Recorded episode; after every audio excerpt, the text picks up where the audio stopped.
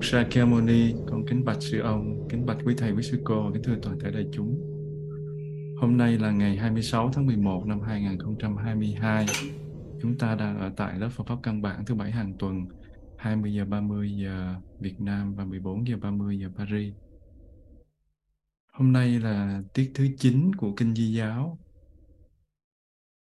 Chúng ta đang cùng nhau tìm hiểu phần 2 đó là phần tu tập công đức thế gian và cái phần này có ba vấn đề.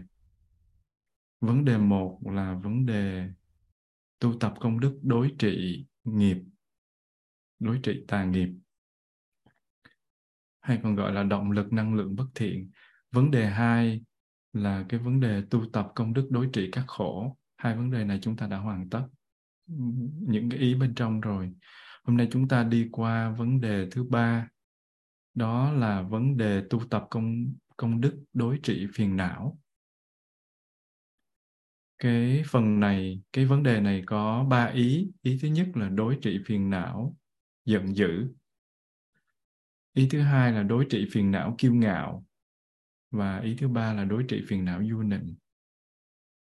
Tuần vừa rồi thì chúng ta cùng nhau bàn về vấn đề ham ngủ cũng như là tâm hổ thẹn và vị tỳ kheo luôn luôn tự xét coi mình có xứng đáng là một vị tỳ kheo hay không.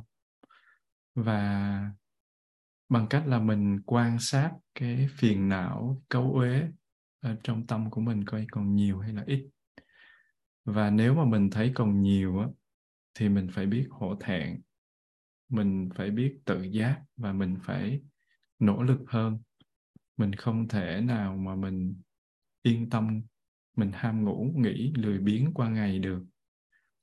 Và nếu như mình biết tự giác hổ thẹn thì mình mới đủ năng lực để duy trì và tăng trưởng thiện pháp. Tâm lý hổ thẹn là một cái loại tâm lý thiện có tác dụng kích thích sự nỗ lực, cho nên là trong kinh bục dạy là có hổ thẹn là có thiện pháp. Và tóm lại là bục dạy chúng ta chú tâm cảnh giác hay còn gọi là chánh niệm, thường xuyên đối với cái hoạt động của thân, của miệng và của ý. Mình ngăn ngừa các cái bất thiện pháp. Mình chế ngự những cái sự vọng động, ô nhiễm của tâm lý. Và đến cái trình độ này thì tâm thức của chúng ta khá thuần thục. Tuy nhiên là chúng ta vẫn ở trong cái phạm vi ảnh hưởng và tác dụng của giới và chúng ta bắt đầu đi sâu hơn vào tâm lý ô nhiễm vi tế để dọn đường cho định và tuệ sinh khởi. 8 tiết vừa rồi, 7 tiết vừa rồi trước thì chúng ta học toàn là cái phần giới và bây giờ chúng ta đi vào tâm lý ô nhiễm đầu tiên, vi tế. Nó nó tên là giận.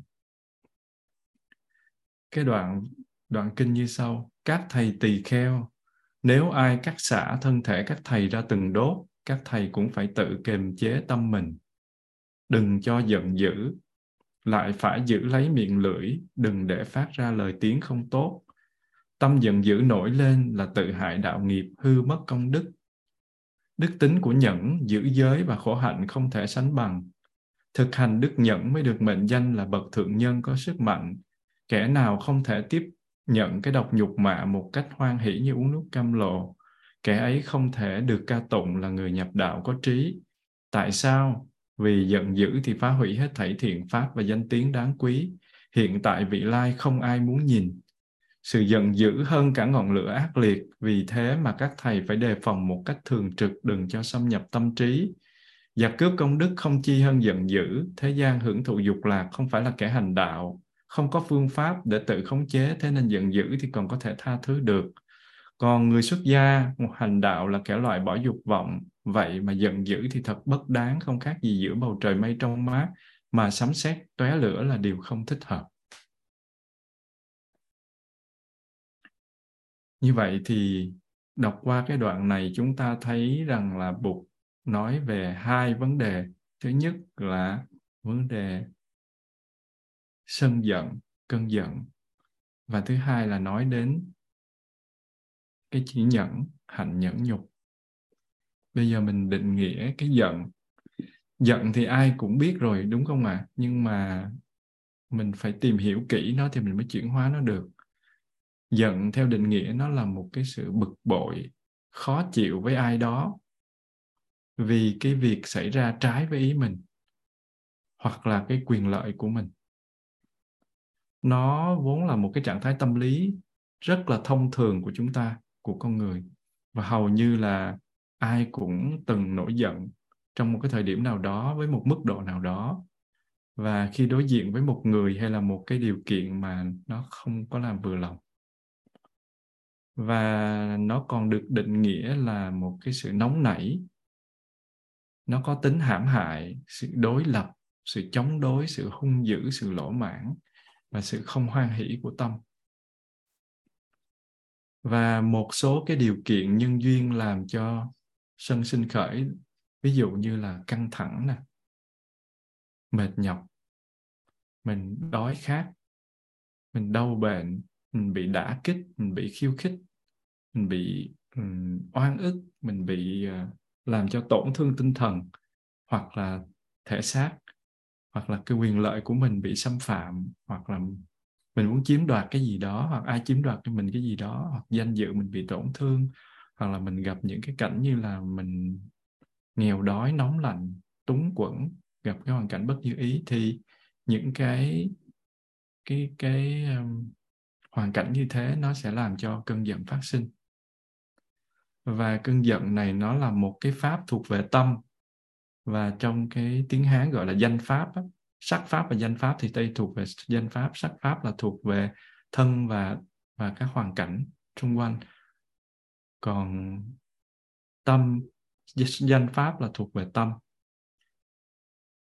Và sân hận thì không có hình dạng không có màu sắc nhưng mà nó rất là dễ nhận biết khi người ta sân. Vì sân hận biểu hiện rất rõ ở trên thân mình và tâm lý học mô tả là sân hận được biểu hiện với cái cặp mắt đỏ ngầu.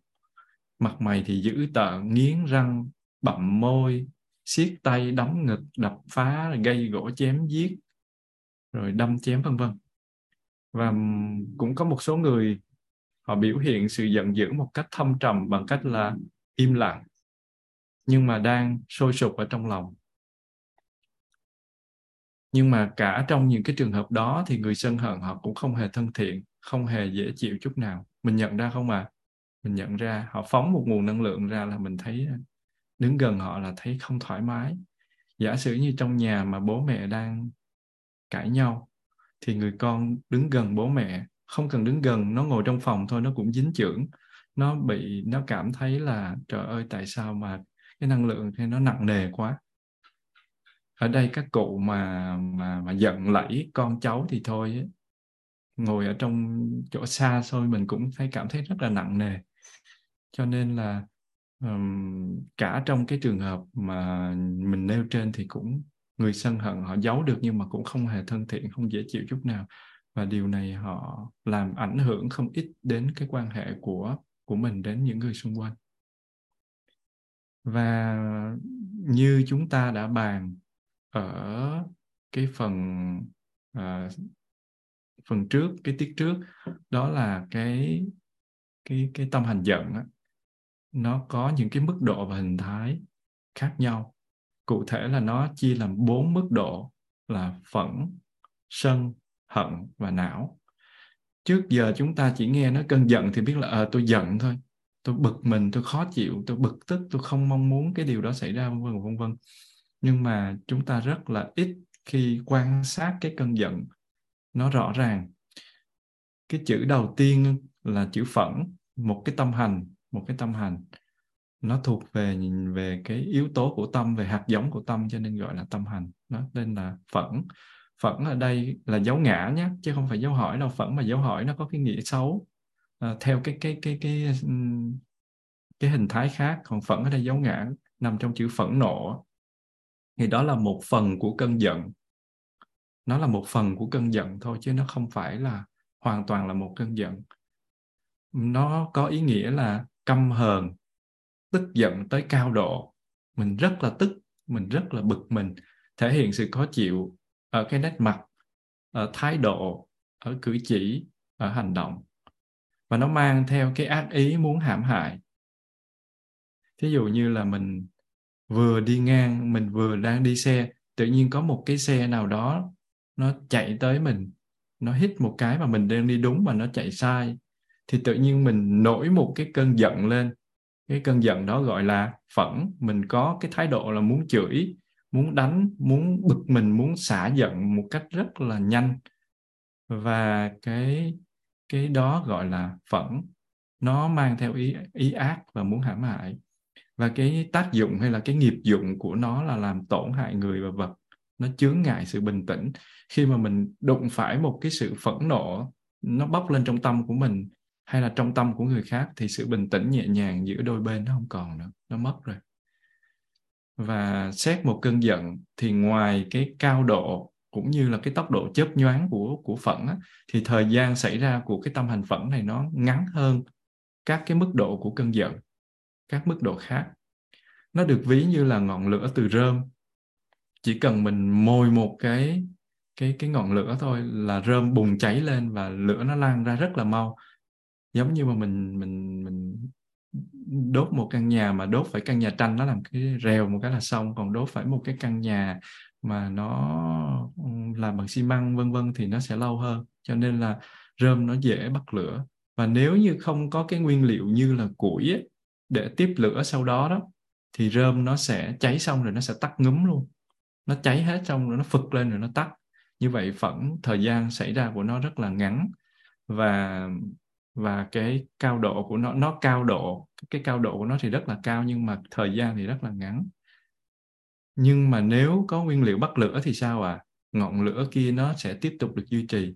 Nếu mà mình sau sau khi mà mình đốt rơm rồi mà có củi vô trong đó thì nó sẽ cháy củi. Thường là mình nhóm lửa là ngày xưa mình nhóm bằng ngo hoặc bằng rơm. Và khi mà mình nó phật lên nó cháy thì sau đó nó sẽ lan qua củi thì từ từ ngo, rơm cháy hết thì mình sẽ có củi cháy. Và sau đó cơn giận nó sẽ chuyển sang một cái giai đoạn mới tên là sân. Sau khi phẫn, sau khi mà bực tức rồi á, bắt đầu cãi nhau, ủm tỏi, bực bội, khó chịu thì cái đó gọi là sân. Và cái cái cái sân này á đó là tâm hành thứ nhì, đó là giai đoạn thứ hai của của giận, là cái sự bất toại nguyện. Không có toại nguyện, sự không bằng lòng, không có vui, không, rất là bất mãn, muốn chống lại, nó vẫn có ác ý. Cũng giống như phẫn thì sân cũng là một thành phần của cơn giận, nhưng mà như đã nói thì nó là giai đoạn kế tiếp sau phẫn. Phẫn bốc lên rồi mới tới sân. Và thời gian tâm sân kéo dài hơn tâm phẫn và nó được duy trì giống như đã nói là lửa từ củi. Nó giống như lửa nó sức nóng của nó giống như lửa mà từ củi. Và khi nói đến cơn giận thì người ta hay nghĩ đến sân. Bởi vì sân là cái phần nổi nó được thể hiện rõ nét của cơn giận. Cho nên khi người ta sử dụng uh, từ giận thì tăng người ta có thể thay thế bằng từ sân. Nó giống như là một cái uh, nhân vật chính của vấn đề vậy. Giống như mình mình nấu nấu ăn thì thường là mình sử dụng củi là chính còn than, tro hay là rơm thì chỉ là những cái phần hệ quả hoặc là phần mồi của nó thôi. Cho nên khi người ta sử dụng từ sân thì ý là người ta nói đến cơn giận nói chung. Và khi sự việc nó không được giải quyết thành công thì cái tâm hành sân nó sẽ kéo dài và nó chuyển sang một cái giai đoạn mới với tên gọi là gì ạ? À? hận. Hận hay là hờn. Hờn thì nhẹ quá, hận thì nó mạnh hơn nó nằm trong chữ thù hận. Và hận là cái giai đoạn 3 nó là một cái thành phần của nó cũng là một thành phần của cơn giận. Và khi mà mình gặp nghịch cảnh á, trước tiên là mình sẽ nóng nảy là phẫn. Sau đó là mình sân giận là sân. Sau đó rồi mình mới tới hận. Giận có thể là thái độ thoáng qua không tồn tại lâu như phẫn. Nhưng mà nếu nó đã bùng nổ nó kéo dài thành sân á thì hệ quả của nó sẽ thành tâm hận trong chữ hận thù và hận thù là chỉ muốn làm hại người khác thôi. Muốn làm hại người khác.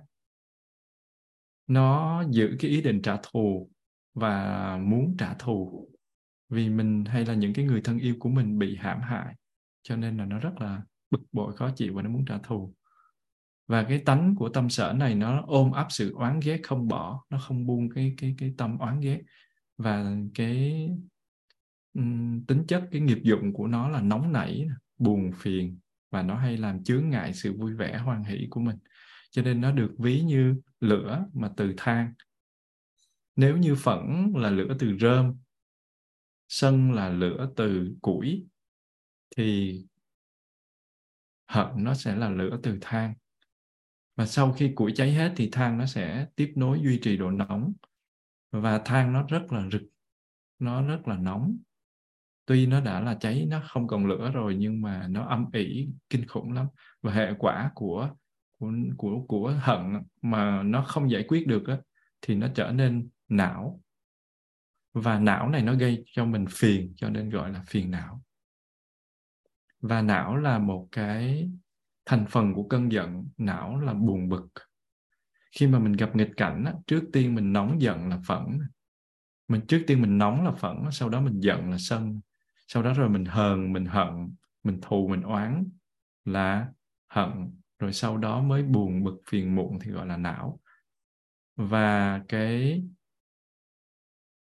phẫn, hận và não có nghĩa là cái một, cái ba và cái bốn này chính là liệt kê trong ba cái tâm sở bất thiện, cũng là một, ba trong hai mươi bốn cái phiền não, ba trong hai mươi bốn cái cái cái cái tùy phiền não à quên, xin lỗi. Trong ba trong hai mươi sáu cái phiền não và ba trong hai mươi cái tùy phiền não, có nghĩa là cái phiền não ăn theo của sáu phiền não chính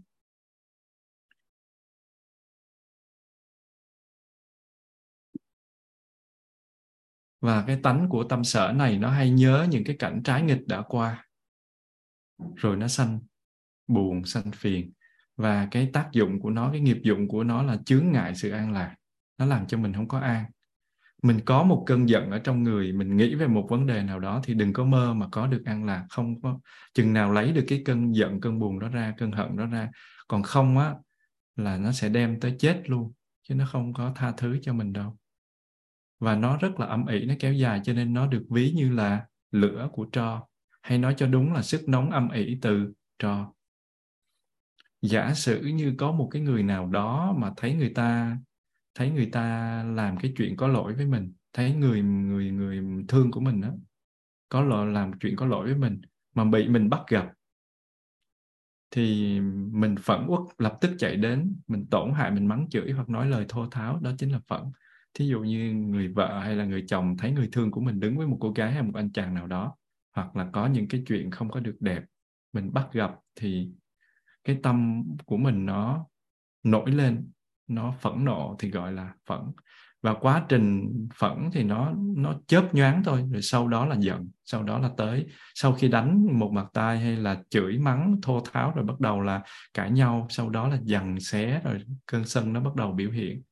Và cái quá trình nóng giận sau đó diễn ra và tiếp tục nó kéo dài cho tới tới cuối cái cái buổi giận đó thì cái đó gọi là sân. Và sự việc tạm chấm dứt nhưng mà cái nỗi hận trong lòng thì không thể nguôi anh hoặc là là là em đã làm tổn thương tôi như thế, thì nó tạo ra một cái, gọi là, nỗi hận ở trong lòng. Nỗi hận đó nó được giải quyết thì ok, cái nó không giải quyết, nó kéo dài 15 năm 20 năm 30 năm, cứ mỗi lần nói chuyện là nhắc lại là ôm cái nỗi hận đó trong lòng thì cái đó gọi là hận. Và bất cứ khi nào nó được khơi dậy thì nó sẽ kèm theo cảm giác buồn bực không nguôi, thì cái đó gọi là não. Mỗi lần nhắc tới câu chuyện đó là phiền não như vậy thì bốn cái trạng thái này bốn cái mức độ này bốn cái hình thái này nó là một cái uh, một quá trình của một cơn giận. Như vậy là phẫn sân hận não có thể thêm là bốn sắc thái của một cơn giận. Và ngày nay thì xã hội càng phát triển càng tiện nghi thì con người mình càng dễ sân hận mình mình nghĩ là xã hội phát triển, khoa học phát triển, con người có nhiều tiện nghi thì mình sẽ ít giận hơn, mình sẽ có nhiều cái phương tiện hơn, mình sẽ có nhiều cái thực phẩm hơn, mình ăn uống tốt hơn, nhu cầu của mình nó được hưởng thụ, mình thấy sẽ vui hơn. Nhưng mà thực sự ra con người lại dễ sân hận hơn. Mọi người thử quán chiếu lại xem có phải như vậy không ạ?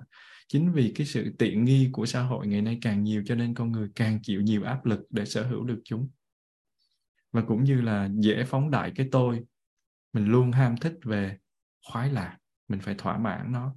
Và chỉ cần một chút chuyện bâng quơ thôi vài điều nhỏ chạm đến cái tôi của mình thôi hoặc là những gì liên quan đến cái tôi cái bản ngã thì cũng cho người ta sân hận đến điên cuồng luôn. Và đôi lúc á, thì chỉ vì một cái mâu thuẫn nhỏ thôi cũng dẫn đến là cãi vã. Một cái chuyện nhỏ xíu không có đáng người ta kêu là chính bỏ làm mười chuyện nhỏ xíu thôi, mà cuối cùng nó thành ra là một cái nguyên nhân để sâu xé để giết hại lẫn nhau. Và gia đình tan nát, anh em bất hòa, bạn bè hiềm khích, kể cả người dân gặp trên đường, rồi đánh nhau, rồi giết chóc nhau nữa. Các phương tiện truyền thông đại chúng ngày nào cũng đưa các cái tin chém giết. Chỉ vì một cái nhìn ẩn ý, gọi là nhìn đẻo ví dụ như đang nhậu mà thấy đứa kia nó nhìn mình, cái mình bực quá chạy qua nó mà nhìn cái gì đó là chém xong rồi là đưa lên báo. Cái đó gọi là nhìn đẻo hay vì một câu nói hơn thua thôi, một cái câu nói bình thường bâng quơ thôi, một cái nhìn không thuận mắt thôi, người ta có thể xử phạt nhau như thế. Và chúng ta đi qua tới phần thứ ba, đó là tai hại của sân hận. Cái điều gì sẽ xảy ra khi một người giận? Mình thấy rằng là khi mà mình phát ra cơn giận, thì ai sẽ là nạn nhân đầu tiên à? chắc có lẽ mình nghĩ là cái người, cái đối tượng kia, cái người mà mình đang giận hoặc là cái hoàn cảnh mình đang giận, nó là sẽ là nạn nhân đầu tiên hoặc là đối tượng đầu tiên. Nhưng mà không phải không phải là nạn nhân. Nạn nhân đầu tiên chính là mình. Nghe có vẻ vô lý. Mình giận người ta mà sao nạn nhân là mình được? Nhưng mà mình không biết là có ai đó đau khổ sau đó hay không, nhưng mà ngay lúc mà mình giận thì mình là người đau khổ. Giống như là mình cầm cái rác bẩn, mình ném đi vô người khác thì ai là người dơ trước à? Mình mình là người dơ trước. Mình chửi thề, chửi tục, mình mình nói những cái lời dơ bẩn thì ai, cái miệng của ai là dơ trước à? Mình, nó phải xuất phát từ mình. Cho nên là mình cầm rác bẩn mình ném thì mình sẽ là người dơ đầu tiên và sân hận nó cũng giống như vậy, nó không chỉ gây hại người khác đâu. Không biết người khác sẽ ra sao tính sau, nhưng mà nó hại chính bản thân chúng ta trước. Chúng ta chắc chắn sẽ trở nên đau khổ khi bắt ra sân hận. Cho dù hầu hết mọi lần mình không nhận ra là mình đang tự hại mình do mình nổi giận như vậy, ở đây chắc cũng có rất là nhiều người thực tập lâu năm thì chắc là là nhận ra nhưng mà những vị mới hoặc là những cái người mà chưa có sự quán chiếu sâu sắc thì mình sẽ thấy là, ô, mình giận thì người ta sẽ khổ chứ. Mình giận chồng giận con thì nó họ sẽ khổ chứ, tại sao lại là mình? Nhưng mà không, mình là người khổ trước. Ngay cả nếu mà mình nhận ra được điều này chăng nữa, thì sự thực là cũng rất khó tránh khỏi sân hận. Không phải cứ nhận ra là mình đang sân, có nghĩa là hết sân đâu. Chánh niệm giúp cho mình nhận ra, nhưng mà chuyển hóa lại là tuệ giác, định lực và tuệ giác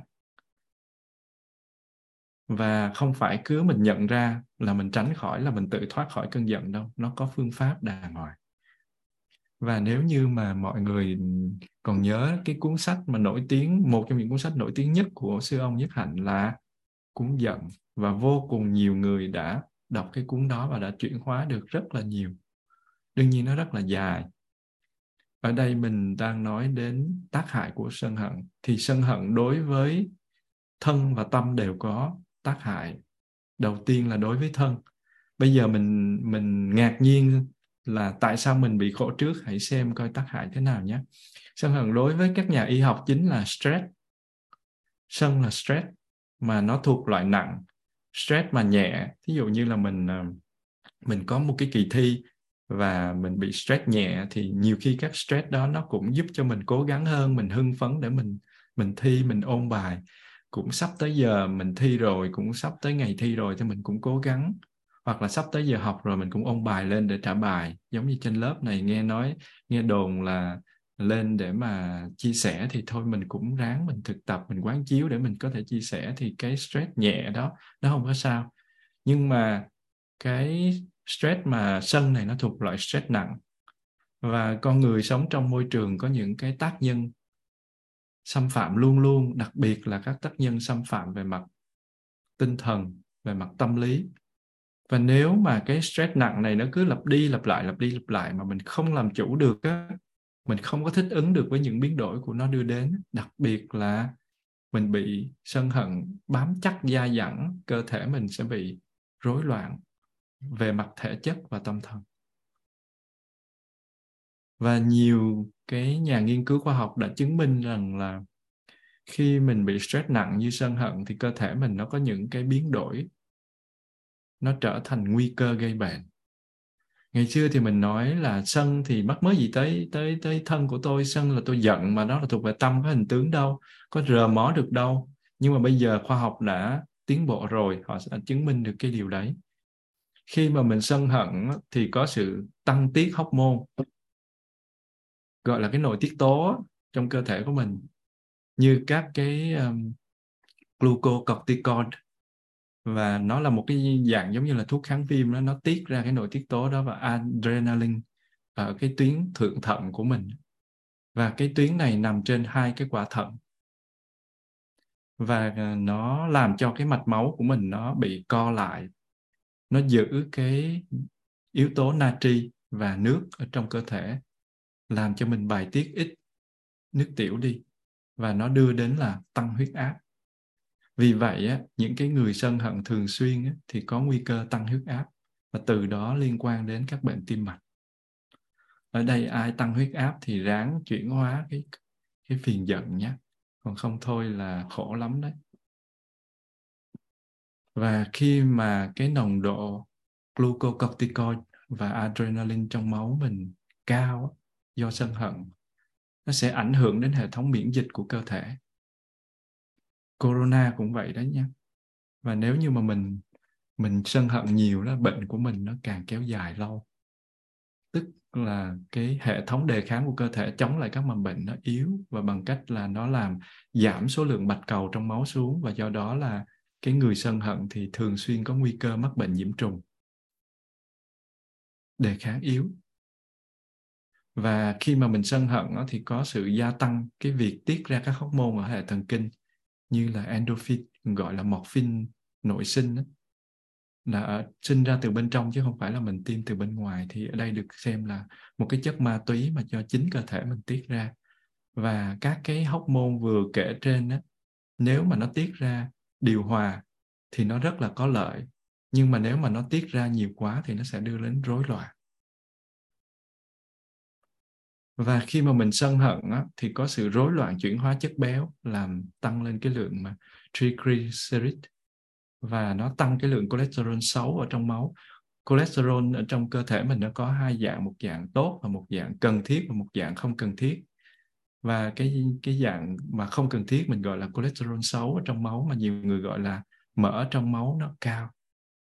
Và dẫn đến là nó đóng cặn mỡ trong cái thành động mạch của mình nó gây ra sơ vữa động mạch và nó đưa đến bệnh tim.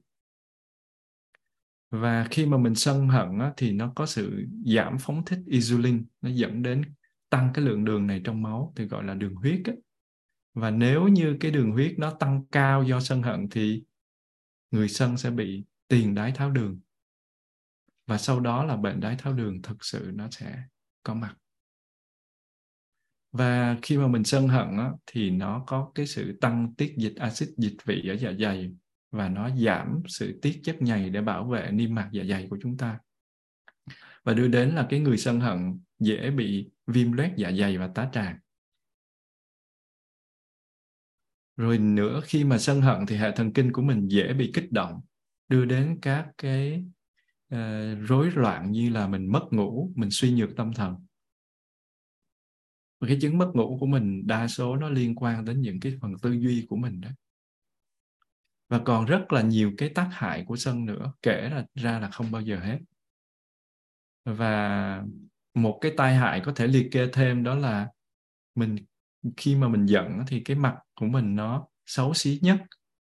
Mặt ai mà có đẹp như hoa đi chăng nữa mà giận lên thì khuôn mặt cũng bị biến thành ác quỷ.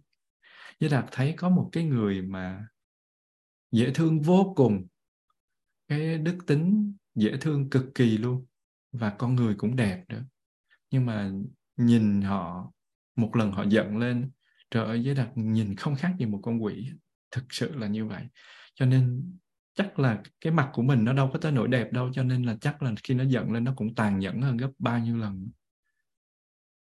Và như thế thì tùy theo cấp độ giận mà độ xấu nó gia tăng cho nên nó là ai đẹp á, thì được quyền giận nhiều hơn người xấu một chút tại vì nó sẽ xấu lắm luôn cho nên giới đạt đang ngồi tư duy thử xem là nếu như thực sự một cái người đẹp á thì có phải rằng là những cái hệ quả gần đây của họ hoặc những cái duyên họ tạo gần đây nghiệp nghiệp duyên của họ có phải là họ ít giận hơn những người khác hay không? Tại sao có người sinh ra đẹp tới mức lộng lẫy như vậy và có người sinh ra xấu tới mức ma chê quỷ hờn như vậy? Thì nó liên quan tới những rất là nhiều yếu tố, nhưng mà trong đó cái vấn đề sân giận nó là một vấn đề rất là rõ ràng. Bởi vì ngay ngay lúc mình giận thì cái quả nó xấu, cái quả xấu nó nó ngay tại lúc đó rồi, cái mặt mình sẽ hoắt rồi. Bây giờ có ai dám tuyên bố rằng kể cả đức phật mà nổi sân lên, đức phật mặt cũng sẽ xấu như vậy thôi. Tại vì đức phật không có sân cho nên nó không có xấu, chứ nếu có nó cũng như thế thôi. Cho nên nó là mình giận là mình đã xấu vậy thì cái cái nhân của mình nó tạo ra thì cái quả của mình phải hưởng rồi. Và đương nhiên nghiệp giận nó sẽ sản sinh ra kết quả tương lai là hình dung xấu xí. Như thế muốn cái tương lai mà nó đẹp như công chúa hay là đẹp như hoàng tử, nam vương, hoa hậu gì đó thì làm ơn, làm phước, giảm độ sân xuống nha. Cười nhiều hơn một chút. Và muốn cười được thì tâm hồn nó phải nhẹ nhàng hơn. Và đó là những cái tác hại của thân kể ra không xiết xin sư cô thỉnh một tiếng chuông để mình à, buông thử trước khi mình đi qua sân hận do tâm.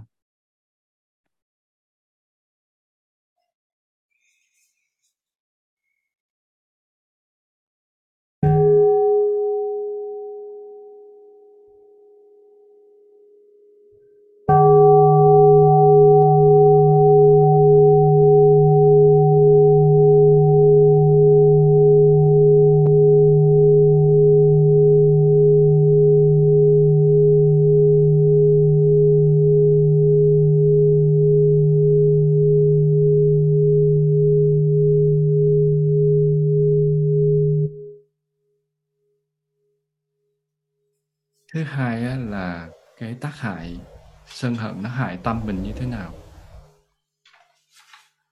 Cái cơn giận được đức bụt ví như là ngọn lửa đỏ. Nó có thể thiêu cháy tất cả. Mình nghe thì mình nói, làm gì tới mức đó? Tôi giận mà tôi đâu có thiêu cái gì đâu. Thực sự khi mà quán chiếu về nó là mình thấy nó còn kinh khủng hơn cái ngọn lửa nữa. Ngọn lửa nó đốt mình xong mình có thể né tránh, dập tắt, nhưng mà cái cái cơn giận mà nó bắt đầu nó kinh khủng lắm, nó đốt cháy hết tất cả. Cho nên buộc dạy là gì? Sự giận dữ còn hơn cả ngọn lửa ác liệt. Vì thế mà các thầy phải đề phòng một cách thường trực, đừng cho xâm nhập tâm trí. Mình nuôi dưỡng cơn giận ở trong lòng là mình đang tình nguyện đưa ngọn lửa thiêu đốt tâm mình thành tro bụi rồi đấy. Mình làm cho cái hành động hàm chứa đặc tính hủy diệt đó, nó có mặt. Cái mối quan hệ giữa mọi người, kể cả với người thân, nó trở thành nội kết khổ đau. Khi mình thương á, thì gọi là nội kết êm ái. Khi mình gặp mình thương mình quý thì là nội kết êm ái. Còn bây giờ là nội kết mà khổ đau. Giống như một cái sợi dây mà mình mở ra mình gút lại một cái. Mà mình gút càng chặt bao nhiêu thì mình tháo ra càng khó bấy nhiêu. Có nhiều khi cắt dục luôn bỏ luôn cả sợi dây. Cho nên kể cả với người thân của mình cũng trở thành nội kết khổ đau. Và thường mình giận thì mình giận ai à? Mình khôn lắm mình không có giận người ngoài nhiều đâu mình giận cái người mà mình thương thôi. Ác là như vậy. Người nào mình càng thương mình càng lẫy mình càng hờn mình càng giận mình càng đay mình càng nghiến họ để cho họ họ khổ một cái để cho cho họ, họ cho mình thỏa mãn. Nó lạ là như vậy. Mình thương mẹ thương cha thương anh thương chị thương em nhưng mà những người đó lại là những người làm cho mình giận mà những người đó mình giận mới là là là kinh khủng. Rồi giới đạt nhắc lại cái câu chuyện là có một cái um, cái chị nọ. Giới đạt hình như có kể mấy lần rồi nhưng mà chắc cũng có người chưa nghe giới đạt xin kể lại. Là có một cái uh, chị nọ chị kể cho giới đạt nghe một câu chuyện chị chứng kiến và chỉ là là cái người ở trong câu chuyện đấy. Thì um, chị nói là khi chị đang đi á, chị thấy có một uh, cô uh, cô gái và một chàng trai uh, đang đi á, thì ừ, chàng trai người ta tông vô xe chàng trai thì um, hai bên nó xích mích. Thì um, chị quay sang chị mắng cái anh chồng chị tùm lum tà la thì cái chị này chị mới thấy từ xa. Chị mới đến chị nói với cái chị này là thực sự ra lỗi thì cũng là từ hai bên mà lỗi của anh thì ít hơn. Nhưng mà thấy chị mắng anh ghê quá và chị không dám mắng của người khác mà chị lại mắng anh. Và cái người mà sống với anh với sống với chị á cả cuộc đời này là anh chứ không phải là cái người kia. Cho nên nếu như mà chị à, mắng như thế đó ví dụ chị mắng người kia là xong rồi là bỏ qua rồi đi thôi còn cái này là người chị sống với anh này cả đời mà chị mắng như thế chị thấy có vui không? Thì cuối cùng ra là cái câu chuyện là gì? Chị đó chị tỉnh và chị cũng ngại quá cái xong chị dắt tay cái anh đó chị đi. Thì như thế có nghĩa là khi mà mình giận thường là mình làm cho những người thân nhất của mình buồn, cha mẹ, anh chị em của mình buồn mà mình không có biết. Và mình lẫy mình hờn, mình làm cái này cái kia ừ, để mình thể hiện tình cảm nhưng thực sự mình không biết là họ mệt mỏi với mình cỡ nào rất là mệt mỏi. Cho nên nếu mà thương nhau thì hãy cho nhau niềm vui, đừng có giận và lẫy và hờn. Nó rất là mệt mỏi. Và cái đặc tính của của giận này nó là đặc tính hủy diệt cho nên là trong mọi tình huống nếu mà vô tình hay cố ý nuôi dưỡng cơn giận trong lòng tức là mình đang từ bỏ niềm vui từ bỏ hạnh phúc an vui của mình cũng như là giữa mình với lại người khác. Và đức bụt đã nói rằng là gì? Một cái niệm mà sân lên á, thì trăm vạn cái chướng ngại nó mở ra.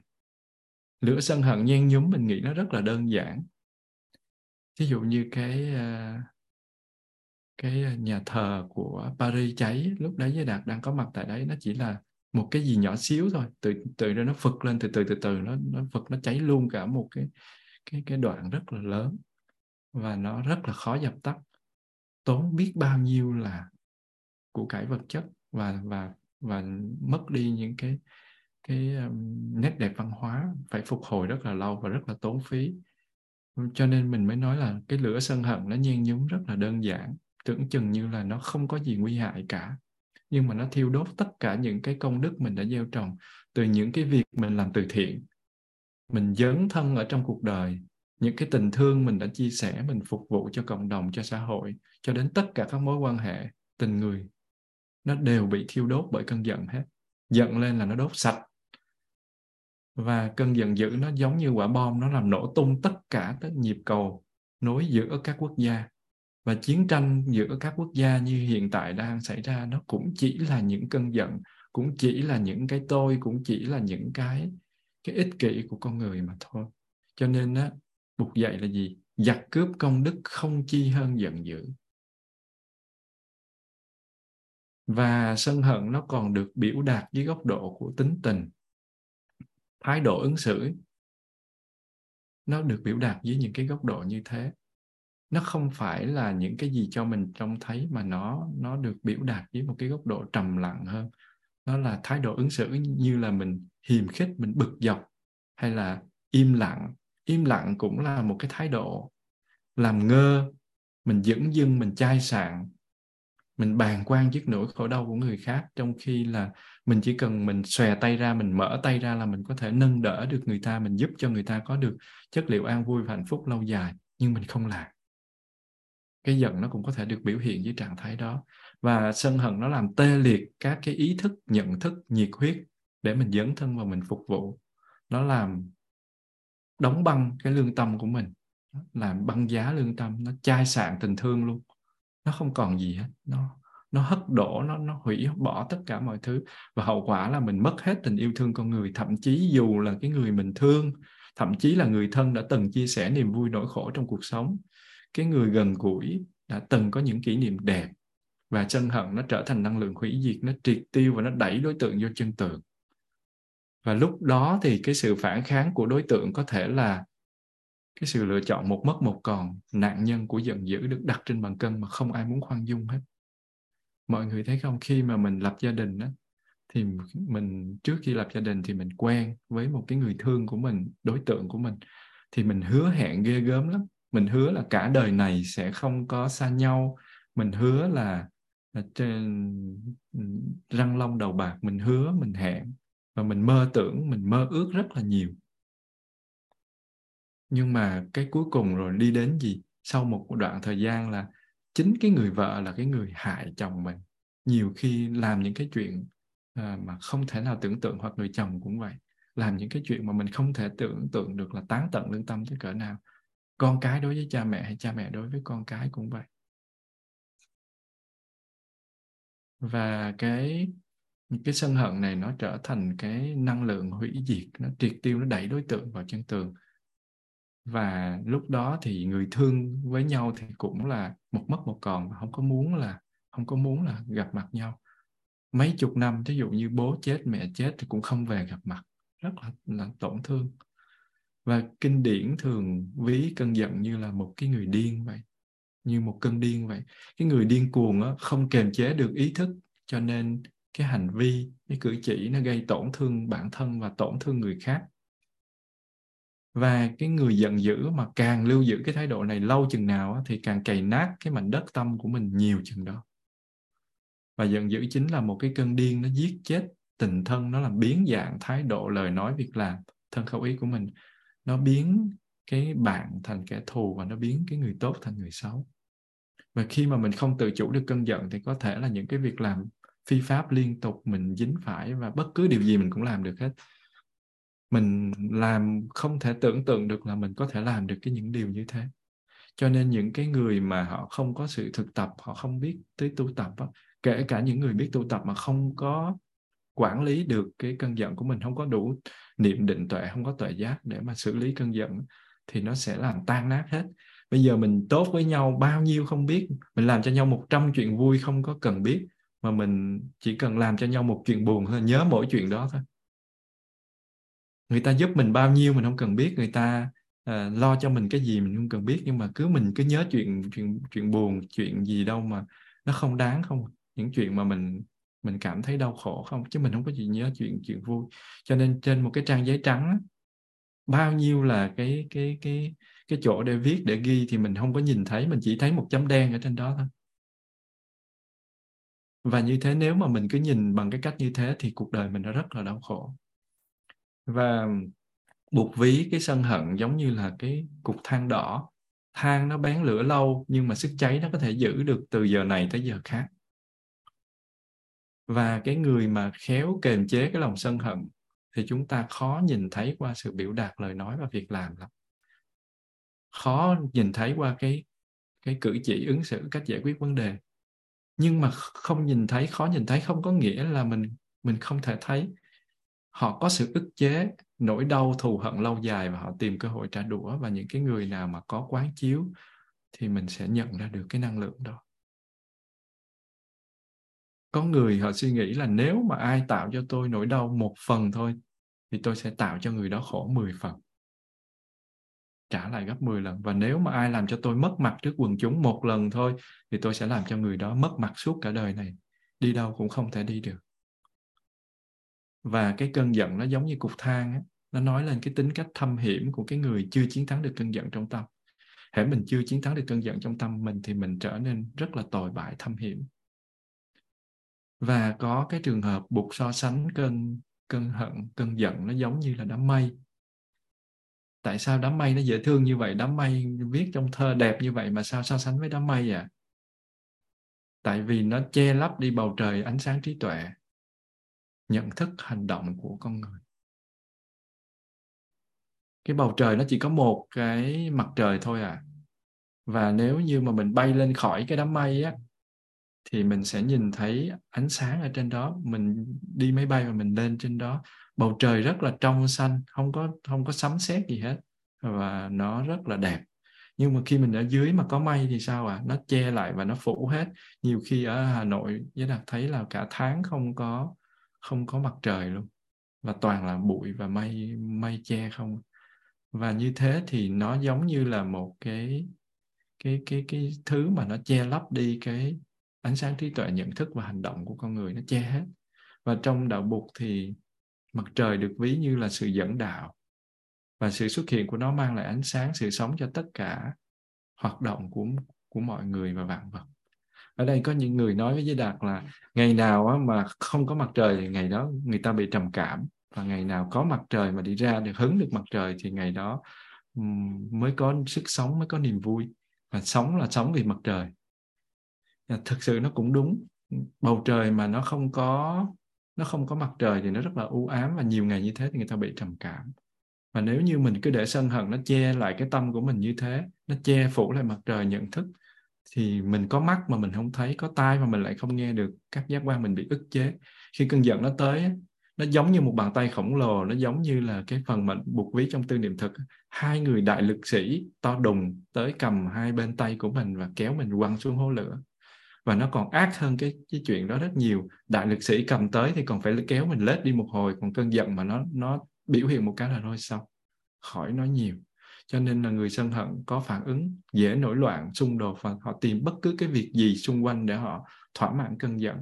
Họ đập chén, đập niêu, đập nồi, đập son cầm dao chém hay làm bất cứ việc gì, súng bắn hay vân vân vân vân. Tuy nhiên là mình càng thỏa mãn cơn giận thì khổ đau mình nó càng gia tăng mình càng thỏa mãn thì nó càng gia tăng, giống như là ăn muối và ăn đường vậy. Hễ mà mình uống nước muối vô mà muối nó mặn quá thì mình tưởng là mình tưởng là hết khát, nhưng mà thực sự càng uống càng khát, càng uống càng khát. Đường cũng vậy và muối cũng vậy. Và sự thỏa mãn cái tôi trong cơn giận, nó không phải là một giải pháp. Nó không phải là một giải pháp để mà mà mà mình sống cho nó có hạnh phúc. Mình đang làm khổ mình và đang làm khổ người nếu ý thức được như thế thì thôi bây giờ làm khổ người thì không nói đừng làm khổ mình chứ. Mình hãy thương mình một chút chứ. Và theo cái duy thức học đó, tâm lý học Phật giáo thì sân hận là một trong sáu cái phiền não căn bản. Tuần trước thì chúng ta đã đề cập qua rồi. Và sân hận có khi là cực nóng cũng có khi cực lạnh. Tại sao lại nói như thế? Nói cho dễ hiểu là sân hận nó có thể hướng ra bên ngoài hướng ra bên ngoài là nó cực nóng và nó hướng vào bên trong nó sẽ là cực lạnh. Hướng ra bên ngoài nó hướng đến những cái người khác, nó hướng đến, nó hướng đến một cái tình huống nào đó. Nói chung là nó hướng ra ngoài cuộc sống. Nó cũng có thể hướng vào bên trong thì gọi là cực lạnh đó. Với các cái hình thức là tự căm ghét mình, oán hận hay chối bỏ những phần nào đó của bản thân khiến mình xấu hổ, mình dễ bị tổn thương. Ví dụ như cái mặt mình nổi lên một chút mụn thôi thì mình thấy bực bội. Trời ơi, tại sao cái mặt của tôi như vậy? Sao tôi đi ra ngoài? Mình phải kiếm cái gì đó lắp lên, phủ lên để cho mình thấy nó thoải mái mình mới đi ra. Hoặc là hôm đó mình mình đi ra ngoài, mình đi dạy học và mình lỡ mình mang cái đôi dép lê ở trong nhà ra thì mình thấy, ôi trời ơi, khổ quá là khổ. Và nó, đó là cái nhẹ thôi, stress nhẹ thôi còn những cái cái khác mình cảm thấy xấu hổ, và những cái tội lỗi của mình mình làm ra xong rồi lúc mà mình đi ngồi thiền á, mình không có cho phép mình được ngồi thiền. Mình cứ thấy mình mình ghê tởm, mình phỉ nhổ cái bản thân của mình. Mà xấu hổ đó là một cái điều tốt, nhưng mà nếu như mà mình bị vướng vào trong cái xấu hổ đó, mình phỉ nhổ, mình tự tử hay mình làm cái gì mình tổn thương mình thì cái đó là một điều xấu. Và sân hận nó được châm ngòi và nó được biểu hiện bởi cái động lực muốn chối bỏ. Muốn chối bỏ nó muốn gạt phăng đi nó muốn hủy diệt. Và cái cái uh, sân hay là giận này là vì vậy nó chính là một cái sợi dây trói. Một cái sợi dây trói. Dây trói là gì ạ? À? kiết sử đó 10 kiết sử. Nó là sợi dây trói thứ mấy trong 10 kiết sử à mọi người còn nhớ không? Dây trói thứ nhất là thân kiến. Dây trói thứ nhì là nghi. Dây trói thứ ba là giới cấm thủ. Dây trói thứ tư là dục. Dây trói thứ năm là sân. Nó chính là sợi dây trói thứ năm. Trong 10 sợi dây thì nó là đứng thứ năm. Và chính cái sợi dây trói này nó làm cho chúng ta bị trói trong sinh tử luân hồi và tạo bất thiện nghiệp để chịu đau khổ và nếu mà mình muốn chứng được thánh quả thứ hai là tư đà hàm, thì mình phải đoạn trừ mấy sợi dây à đoạn trừ ba sợi dây đầu là thân kiến nghi và giới cấm thủ, đồng thời mình phải làm suy yếu cái dục và sân. Giới đạt đang nói thánh thánh quả thứ hai nhé, chứ không phải thánh quả thứ nhất. Thánh quả thứ nhất là đoạn được ba cái đầu tiên. Và thánh quả thứ hai là phải đoạn được, phải cởi trói được, phải giải trừ được ba sợi dây trói đầu tiên là thân kiến nghi và giới cấm thủ. Cái này giới đạt đã chia sẻ. Ai chưa nghe thì phải nghe lại. Đồng thời mình phải làm suy yếu suy yếu dục và sân. Và phải bước qua cái thánh quả thứ ba là anaham. Phải giải trừ năm sợi dây trói này luôn. Thì trong đó sợi dây trói số 5 là sân này nè, thì mình mới chứng được cái quả anaham này. Và như vậy thì phải bước tới thánh quả thứ ba lần mà bước tới thánh quả thứ ba là một chân ở, ở, ở giải thoát rồi. Có một chân giải thoát rồi. Tại vì sau khi mà chứng thánh quả thứ ba mà khi mất thì được tái sanh lên cái cõi trời à, ngũ tịnh cư thiên là những cái cõi trời à, và phần sau của tứ thiên sắc giới. Và ở chỗ đó người ta không có bị giống như cái cảnh chư thiên là bị đọa lạc nữa và người ta tu chứng a la hán ở tại chỗ đó luôn thì như vậy bước tới quả thứ ba mới có thể đoạn được hoàn toàn cái sợi dây trói số 5 này là sân. Mọi người thấy có sợ hay không? Như vậy chừng nào chưa chấm dứt được sân hận thì con đường giải thoát chấm dứt sinh tử là nó còn xa vời lắm vô cùng xa vời.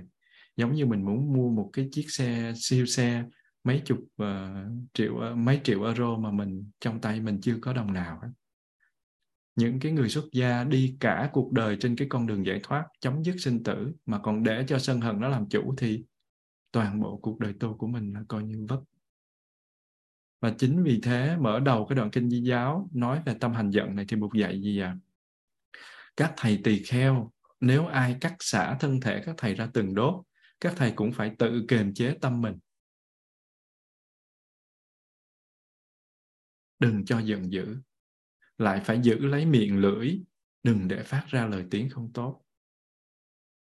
Và tâm giận dữ nổi lên là tự hại đạo nghiệp hư mất công đức. Cái đoạn đầu tiên ở trong cái phần giận này Bụt dạy như thế. Tức là Bụt dạy chúng ta tu hành cái gì ạ? À? tu hành nhẫn nhục. Từ thân, miệng ý, không để giận dữ nó sai sự. Cắt xả thân thể ra từng đốt mà mình cũng không được không được làm cho giận, phải tự kiềm chế. Và trong luật tỳ kheo với đạt được học, đó là gì? Ai mà tác mình, đánh mình thì mình không được đánh lại. Ai mà thoá mạ mình, nhục mạ mình thì không được nhục mạ lại. Và đúng là như thế, nếu như mà mình không kềm chế được cái giận dữ này, thì mình hư mất công đức. Và không phải chỉ là như thế miệng lưỡi của mình cũng vậy, không được phát ra lời tiếng không tốt, phải dùng ái ngữ. Không để cơn giận sai sự thân khẩu ý. Cái chữ nhẫn ở trên là chữ chữ đau, ở dưới là chữ tâm. Đau là con dao, tâm là cái tinh thần của mình, cái tâm của mình. Chữ nhẫn này có nghĩa là chịu đựng, nhịn vì người, vị tha đó, vì người mà bên cạnh đó, nó là sự tự kiềm chế và tự chủ trước những cái tham vọng của cuộc sống.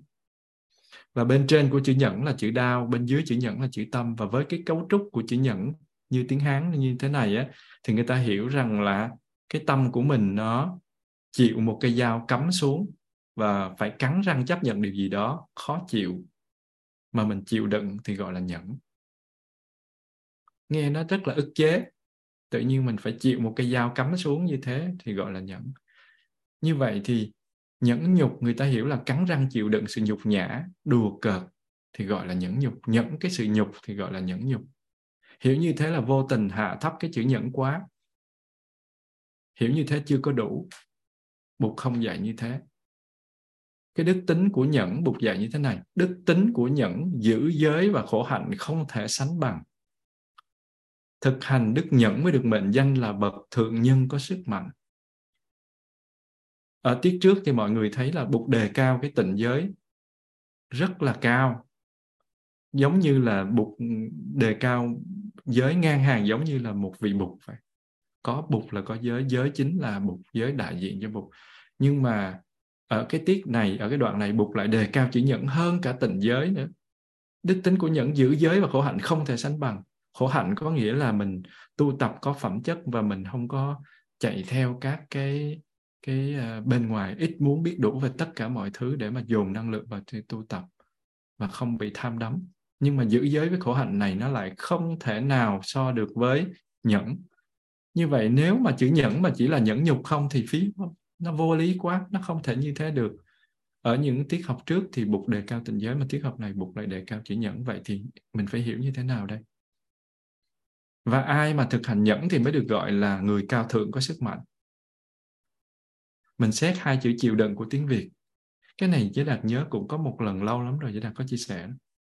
Khi mà mình bị một cái căn bệnh khó chữa thí dụ như là ung thư hay là bệnh siêu vi à, uh, HIV uh, à, thì mình uh, mình thường không chấp nhận chúng mình nói là nghe mình bị sida rồi mình bị HIV rồi mình bị AIDS rồi mình bị ung thư rồi mình bị covid rồi. Ngày xưa mà ừ, cái đây mấy năm mà mình bị covid là nghe khủng hoảng lắm, coi như là thần chết đến thăm mình rồi. Mình thường không có chấp nhận cái bệnh đó. Cho nên khi nghe tin thì mình choáng váng, mình không muốn tin và mình rất là sợ hãi. Và mình có xu hướng là trốn tránh sự thật. Mình trốn ở nhà giống như là mình không có muốn đến bệnh viện, mình coi giống như mà mình mình ở, ở không mặc đồ mà mình che mắt mình chạy ra đường mà tôi không ai thấy tôi hết và đó là mình không chịu mình không chịu tâm mình trở nên nặng nề. Thí dụ như mình lớn tuổi rồi mình cần phải có um, con cái giúp đỡ cho mình uh, mà mình lại nhiều khi thí dụ như nhà mình có một cái con cái phải đi làm không có thể nào mà ở nhà chăm lo cho mình được. Xong rồi mình Ờ, con cái nhờ ai đó chăm mình không chịu, nhất quyết phải là những người đó chăm. Và mình có xu hướng là trốn tránh sự thật. Đó là chúng ta không chịu, cho nên là tâm mình trở nên nặng nề. Cái việc chữa trị nó trở nên khó khăn. Mình bệnh mà mình không có chịu đi bệnh viện, mình bệnh mà mình không có chịu cho ai chăm hết. Và khi mà mình chấp nhận được sự thật, mình chưa làm gì hết, mình không cần làm gì hết, thì cái sự nặng nề nó đã giảm đi một nửa rồi mình chỉ cần mình chấp nhận mình bệnh và việc đó là việc nên làm thì mình đã bị được giảm một nửa rồi. Tâm lý nó rất là quan trọng, nó sẽ ảnh hưởng, nó sẽ cộng hưởng. Và khi đó thì chúng ta thực tập chữ chịu. Chúng ta đang thực tập chữ chịu. Và cái việc chữa bệnh nó nên trở nên dễ dàng hơn tại vì nó có sự hỗ trợ của tâm. Cái đó là mình đang nói tới bệnh để ví dụ cho từ chịu. Thì cũng vậy, khi mà chúng ta đủ trí tuệ để hiểu thì chúng ta có thể thông cảm và chấp nhận được sự khó khăn hoặc là không vui vẻ do người nào đó không dễ thương mang lại. Và đó gọi là thực tập chịu chịu. Và khi mà chúng ta chịu á, thì chúng ta thương được cái người kia. Muốn giúp người kia và sẵn sàng chứa được người kia, và đó gọi là thực tập chịu đựng. Mình đựng có nghĩa là chứa người đó vô. Chịu có nghĩa là chấp nhận, đựng nghĩa là chứa. Thí dụ như là ai đó xin mình đi vào nhà thì mình chấp nhận người ta trước tiên mình không cho vào hay là không cho ở trọ lại thì mình không chấp nhận, thì là không chịu. Mà bây giờ mình chịu chịu thì mình sẽ chứa. Mà chứa được cái nhà mình mà nó nó nó đủ chỗ thì mình sẽ chứa được người đó thì gọi là chịu đựng. Như vậy chữ chịu đựng rất là hay. Mình chấp nhận và mình dung chứa. Và muốn như thế thì mình phải có đủ trí tuệ và sức mạnh của lòng thương để bao dung, để chứa được, để ôm ấp được những nỗi khổ niềm đau của cái người mà gây khó khăn cho mình. Thì cái đó gọi là chịu đựng như vậy chịu đựng, chịu được thì mới đựng được. Và hễ mình chấp nhận được thì mình dung chứa. Mà chứa được một cách thoải mái thì nó mới được gọi là chịu đựng. Như vậy chữ nhẫn này thật ra nó cũng có ý nghĩa như vậy. Và chữ nhẫn là sự chịu đựng theo nghĩa tích cực. Xưa nay á, đa phần người ta cho rằng là người mà dễ dàng bộc lộ cơn giận và để nó chi phối thực sự là một cái người rất là mạnh. Nhưng thực ra đó là một người vô cùng yếu đuối vì họ không có đủ trí và không có đủ lòng từ bi, không có đủ sự bao dung dễ thương, dung chứa chấp nhận và chứa đựng người kia để giúp đỡ. Cho nên họ được gọi là một người yếu đuối. Cái quan điểm của cái sức mạnh và sự yếu đuối nó nó hơi nó hơi sai lạc. Một nhúm muối, mình bỏ vào một cốc nước nhỏ, nước mặn, mình uống nổi không à? Uống không nổi. Một cốc nước nhỏ quá, nhúm muối đó mình tiêu tiêu thụ không được vẫn là bao nhiêu muối đó mà chúng ta bỏ vào một cái ca nước rất là lớn, thì chúng ta đang khác chúng ta có thể uống giải khát một cách rất là ngon lành. Có nghĩa là mình đang nói tới cái lượng nước đủ để trung hòa lượng muối sao cho nước có thể uống được. Như vậy, cái sự khó khăn với mọi người là cùng như là những nhóm nhóm nhúm muối, những cái ít muối đó nhưng mà lượng nước có nghĩa là tấm lòng và cái sức mạnh của nhẫn, sức mạnh của tuệ giác, sức mạnh của sự biết nó lớn chừng nào thì nó có thể trung hòa được cái kia dễ chừng đó. Và giống như là một cái ly nước muối hay một ly nước đường, mình có thể uống được bởi vì lượng nước nó có thể trung hòa đủ, nó làm nhạt đủ lượng đường và lượng muối, mình có thể uống vào được. Và kinh tăng chi tăng chi bộ nói về tám loại sức mạnh mà nghe thì chắc mọi người sẽ rất là buồn cười. Sức mạnh của trẻ thơ là gì ạ? Sức mạnh của trẻ thơ là tiếng khóc. Nó khóc oe oe oe lên là mẹ, cha nó là là phải ẩm, phải bồng lên. Bây giờ con nít thì có gì đâu, nói không được. Cảm giác tất cả mọi thứ đều không được thì sức mạnh của nó phải là tiếng khóc. Vậy sức mạnh của người phụ nữ là gì ạ? à? Nói như thế thôi chứ mọi người đừng có làm nha, làm là ớn lắm, làm là sai pháp. Sức mạnh của người phụ nữ là phẫn nộ. Khi mà người nữ mà phẫn nộ lên các ông đa số thôi, đương nhiên không phải là tất cả, nhưng mà đa số mà khi mà họ giận lên rồi là các ông chạy hết, không có dám hó hé gì hết. Và bị ăn hiếp nhưng mà lúc mà giận lên rồi là kinh khủng lắm. Và họ bất chấp. Thì đó là sức mạnh của người phụ nữ. Thì trong kinh bục đó là sự phẫn nộ sức mạnh của người ăn trộm là vũ khí, ăn trộm ăn cắp là vũ khí. Sức mạnh của vua chúa là quyền uy. Sức mạnh của kẻ ngu si là, sức mạnh của kẻ ngu si cũng có à. Là gì ạ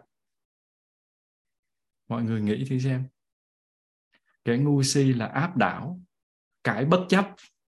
Có nghĩa là họ cãi banh luôn, mình không có cãi lại họ. Tại vì họ nói không có dùng lý nữa họ muốn nói cái gì thì họ nói thôi. Cho nên sức mạnh của họ là sự áp đảo. Và giới đạt đã từng chứng kiến những cái sự áp đảo đó. Có nghĩa là không cần cần lý luận chỉ nói về phần mình cho nó thỏa mãn và hét lên và làm cho mọi người mệt mỏi. Cho nên mình chán mình không có muốn chia sẻ và không có muốn phân tích không có muốn uh, uh, giải thích gì nữa. Và cái thứ sáu là sức mạnh của cái bậc hiền trí là gì ạ? À? hiền trí là cảm hóa và sức mạnh của người đa văn. Người đa văn giống như ngài a nan thấu hiểu nhiều thứ thông minh ờ, đa tà đa sự hiểu biết ờ, sâu sắc thì cái đó là thẩm sát. Thẩm sát có nghĩa là luôn luôn quan sát luôn luôn phân tích. Và cái, cuối cùng sức mạnh của sa môn chính là nhẫn nhục. Đây chính là cái mà giới đạt cần phải nói. Như vậy sức mạnh của một vị sa môn là nhẫn nhục. Một vị sa môn thì uh, theo nguyên tắc thì là tiền tình danh lợi tất cả mọi thứ đều không. Giống như một đứa bé nó không có một cái gì hết nó không có uh, tiếng nói nó nó không có uh, biểu hiện một cách rõ ràng nó giao tiếp với mình bằng những cái phương tiện như một người lớn. Nó dùng tiếng khóc.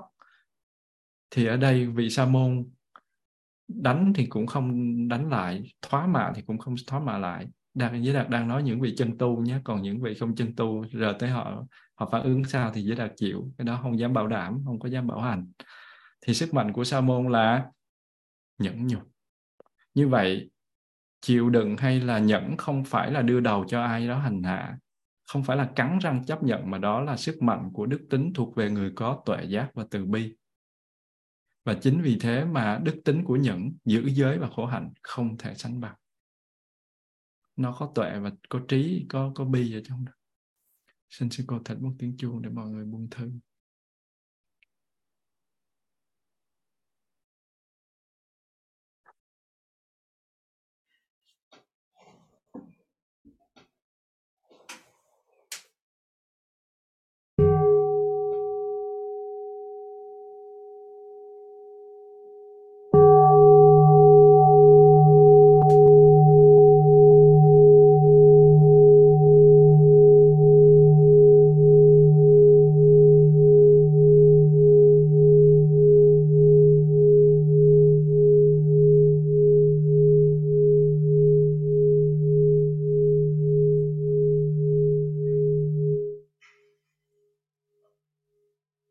Chứ Đạt xin tiếp tục.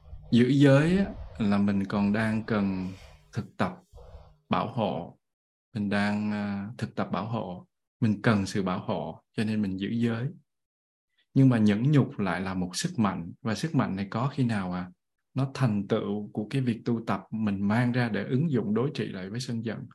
Giống như là mình mình tập võ ban đầu mình tập á, thì mình vẫn còn là một cái võ sĩ nhưng mà mình ra mình dạy rồi có nghĩa là mình là võ sư thì mình đi dạy. Và khi mình mới tập á, thì mình có cái sức mạnh gì hết cơ thể của mình nó có nhưng mà mình chưa biết cách vận dụng. Và khi mình thực tập được rồi á, thì mình mới có được cái sức mạnh đó để mà né đỡ hoặc là phản đòn vân vân. Thì giữ giới là bảo hộ tuy nhiên nó đang là cái quá trình tu tập. Còn nhẫn nhục là mình đã ứng dụng được mình có được cái cái công năng cái sức mạnh thành tựu của cái việc mang ra ứng dụng để đối trị lại với sân rồi. Thí dụ như là giới bảo hộ mình nhưng mà cái giới này nó mình mới thực tập mình chưa có đủ mình giới thể của mình nó chưa có có mạnh đủ. Cho nên nó, vòng năng lượng đó nó chưa đủ bảo hộ mình lại phá giới phạm trai vân vân. Còn cái nhẫn dục đây là nó một cái sức mạnh nó có thể đối trị lại với sân. Và do đó Bụt mới dạy trong đó là thực hành đức nhẫn mới được mệnh danh là bậc thượng nhân có sức mạnh. Và một người muốn làm khổ người khác, vì sao ạ? À? vì sao mình muốn làm khổ người khác? Vì thực ra chính người đó cũng có những nỗi khổ, họ cũng có những nỗi khổ. Họ bị những dục vọng, họ bị ham muốn chi phối, cái người đó họ thiếu trí tuệ nên họ có những hành xử, họ nói năng không dễ thương chứ nếu như mà họ có trí tuệ, họ sẽ không làm như thế. Khi thấy được điều đó một cách rõ ràng thì người có trí, họ không bao giờ sinh tâm oán thù ai cả, không bao giờ sân hận với kẻ nào cả. Và chúng sanh thì sợ quả khổ, nhưng mà không hiểu biết và không quan tâm đến cái bất thiện nghiệp, những cái điều mà mình đã gây ra. Còn bồ tát thì hiểu rõ được cái đường đi của nghiệp và quả của nghiệp.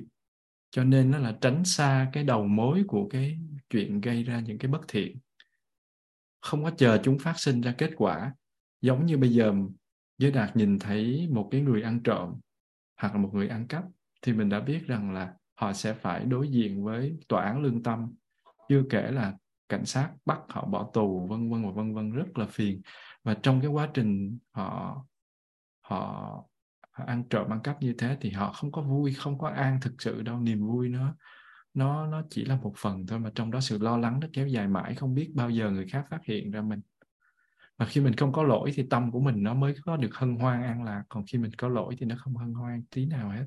Cho nên đó là bồ tát hiểu rõ cái đường đi của nghiệp và nghiệp quả, cho nên là không có bao giờ làm những cái điều bất thiện và không chờ cho chúng phát sinh. Nội nhìn cái nhân thôi là lấy ớn rồi.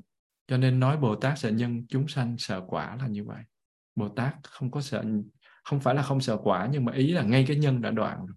Còn chúng sanh nó là làm đi đã, kết quả rồi tính sau. Cứ ăn cho nó no đi, lúc béo thì đi giảm cân. Rồi cứ ờ, thức cho nó khuya đi, lúc mà mặt nổi mụn lên hay là vần mắt thâm hoặc là cơ thể xúc rồi thì bắt đầu mình mới tính đi chữa bệnh. Hoặc là ăn thì không chịu lo ăn uống cho nó đàng hoàng, chờ nó bệnh rồi thì đi uống thuốc. Cái tiền thuốc mắc bao nhiêu lần tiền ăn. Và do đó người ta mới nói là Bồ Tát sợ nhân và chúng sanh sợ quả là như vậy. Và cũng vì thế mà Bồ Tát có thể tiếp nhận được cái độc nhục mạ một cách dễ dàng. Và Bồ Tát ở đây là nói đến người nhập đạo có trí, người gọi là Bồ Tát. Và người trí thì không bao giờ muốn tạo thêm bất thiện nghiệp, phá hủy các cái thiện pháp và danh tiếng đáng quý của những cái bậc thượng nhân. Và do đó Bụt mới dạy là kẻ nào không thể tiếp nhận cái độc nhục mạ một cách hoan hỷ như uống nước cam lộ, kẻ ấy không thể được ca tụng là người nhập đạo có trí. Cái độc nhục mạ có nghĩa là đi đi đi chửi rủa mình, đi mắng mỏ mình, làm nhục mình giữa tất cả mọi người. Nhưng mà mình phải uống được, mà uống không phải là uống chịu đựng đâu, mà phải uống được như nước cam lồ trời ơi, ác thật luôn á. Uống được như nước cam lồ thì mới được gọi là kẻ nhập đạo có trí. Như vậy là hiện giờ mình là kẻ nhập đạo vô trí mất rồi uống không nổi. Tại sao vậy? Vì giận dữ thì phá hủy hết thảy thiện pháp và danh tiếng đáng quý.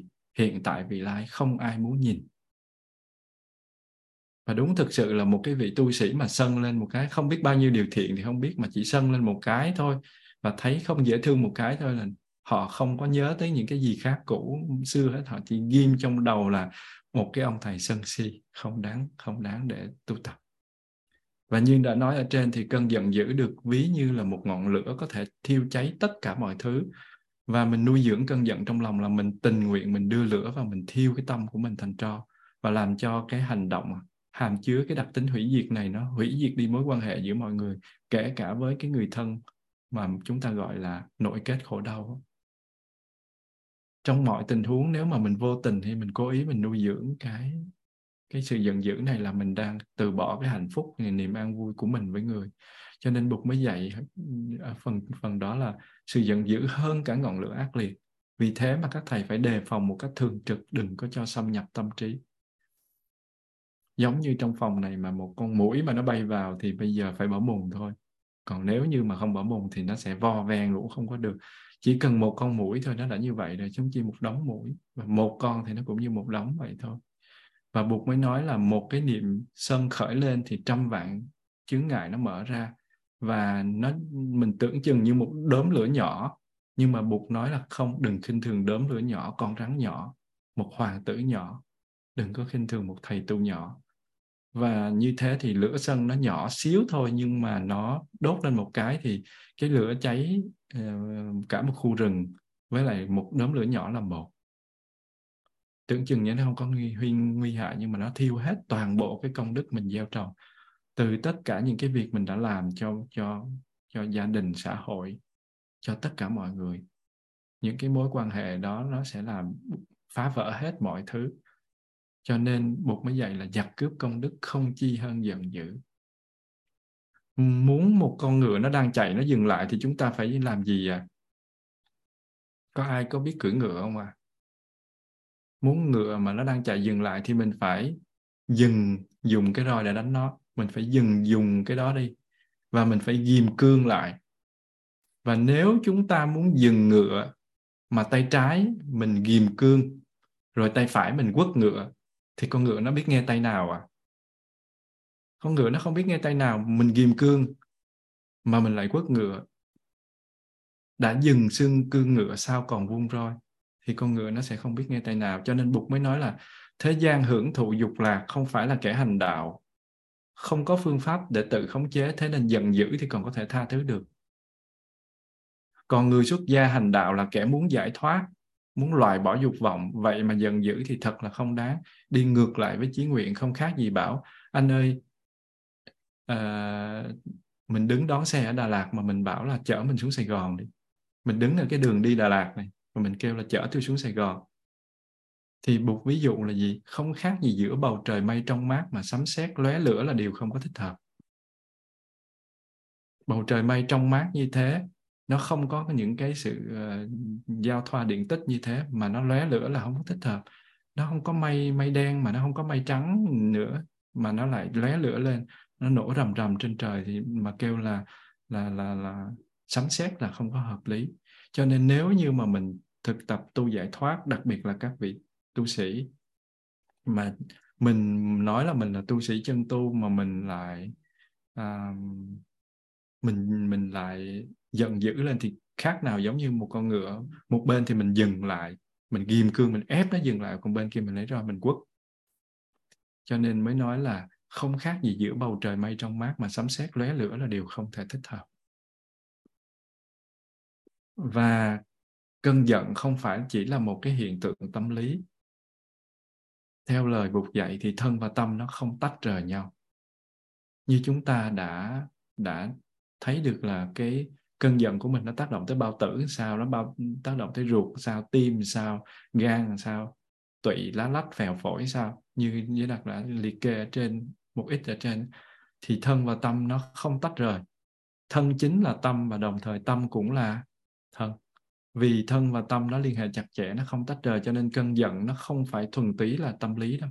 Nó tác động rõ lên thân của mình. Khi mà mình giận lên thì sao ạ? À? mặt mình đỏ lên tay chân mình run rẩy. Nếu mà cơn giận nhẹ thì không không chỉ là thể hiện ở một cái mức độ nhẹ còn cơn giận mạnh là người lạnh toát lên run rẩy mắt long lên sòng sọc nhìn nó như một con quỷ. Như vậy nó đâu có phải là hiện tượng tâm lý nó tác động lên thân rất là rõ. Và chính vì thế khi chuyển hóa cơn giận mình an thân đó, là một phần để an tâm.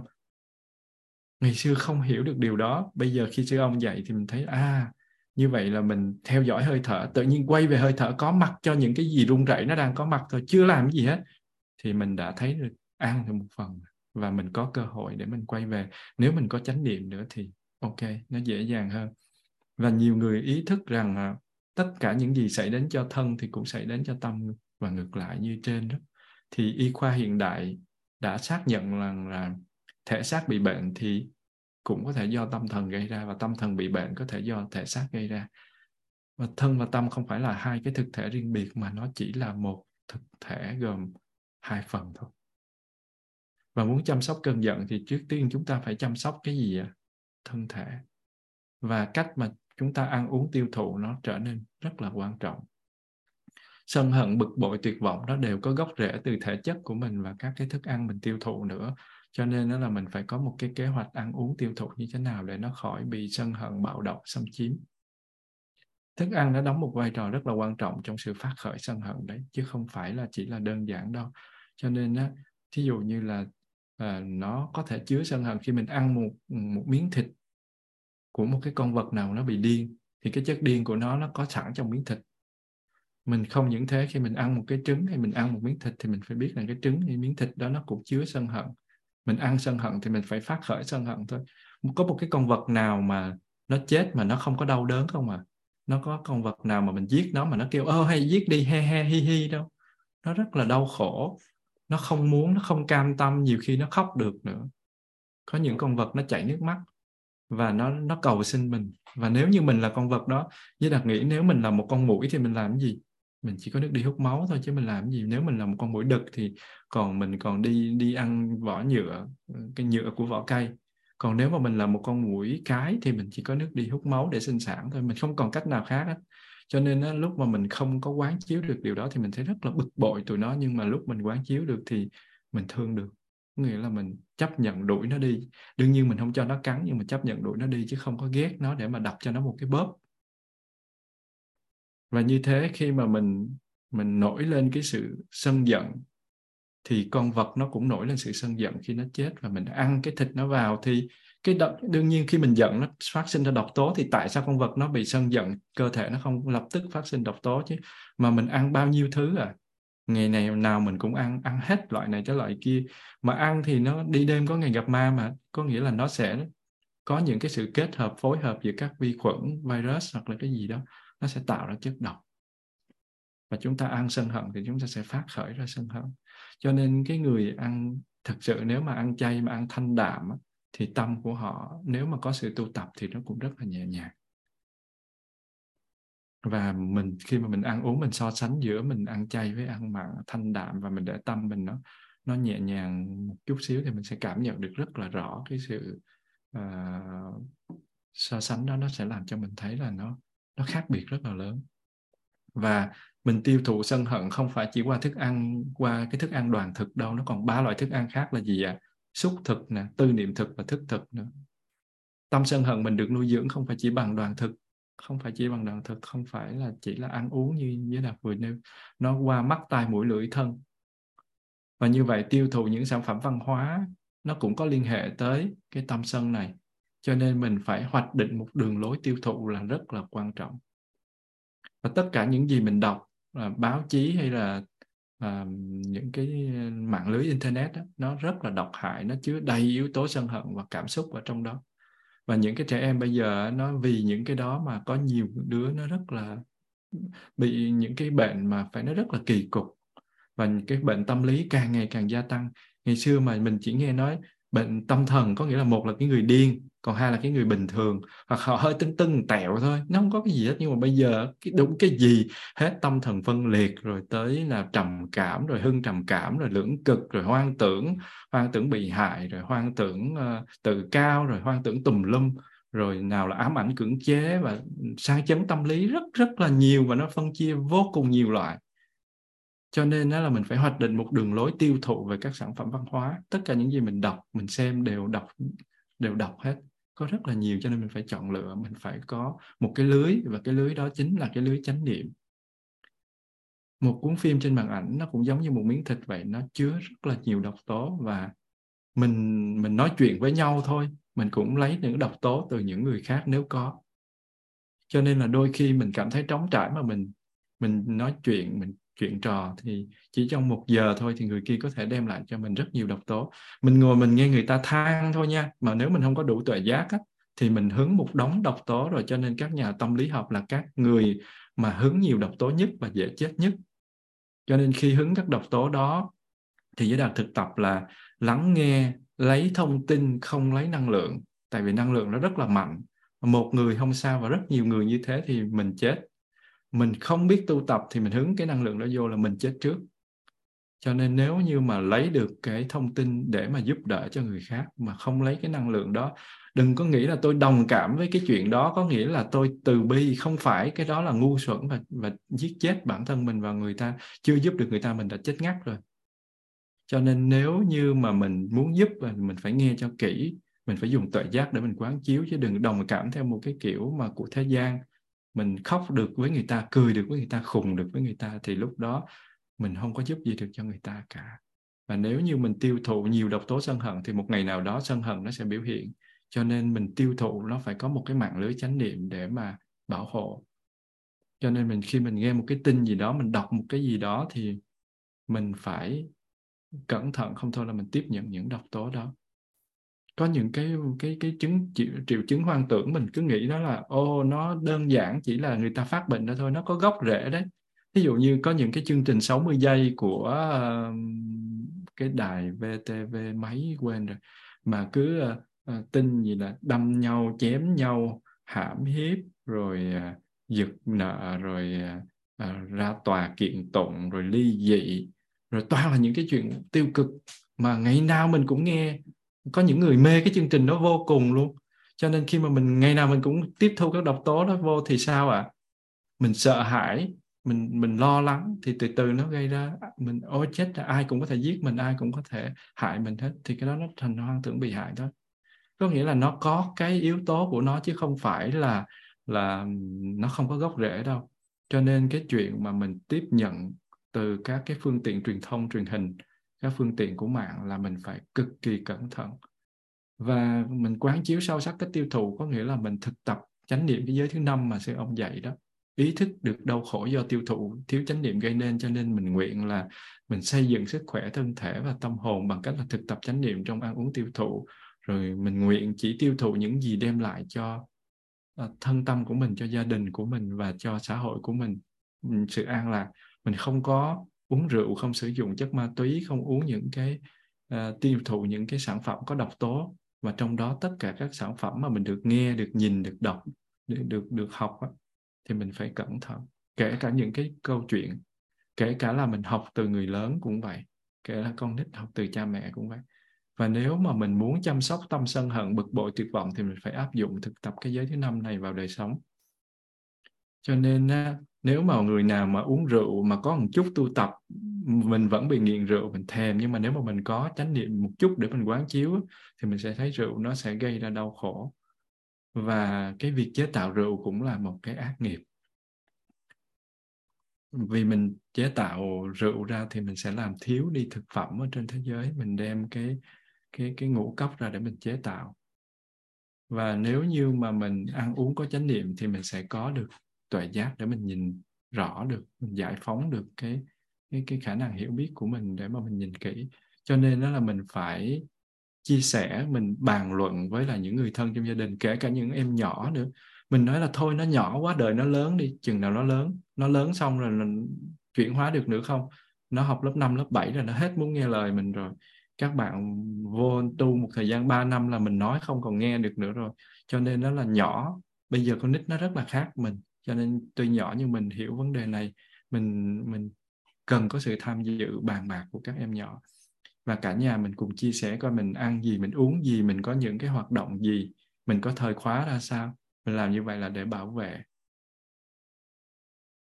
Và như thế mình không thể nói tới cái tâm sân hận này và mình không có thể, mình không luận bàn về cái cách thức đối trị tâm sân hận. Mình chỉ chú ý là uh, những gì mà mình đang tiêu thụ mình không chú ý đến những gì mình tiêu thụ. Và bởi vì cái tâm sân hận này nó có liên quan chặt chẽ với những gì mà mình đang tiêu thụ.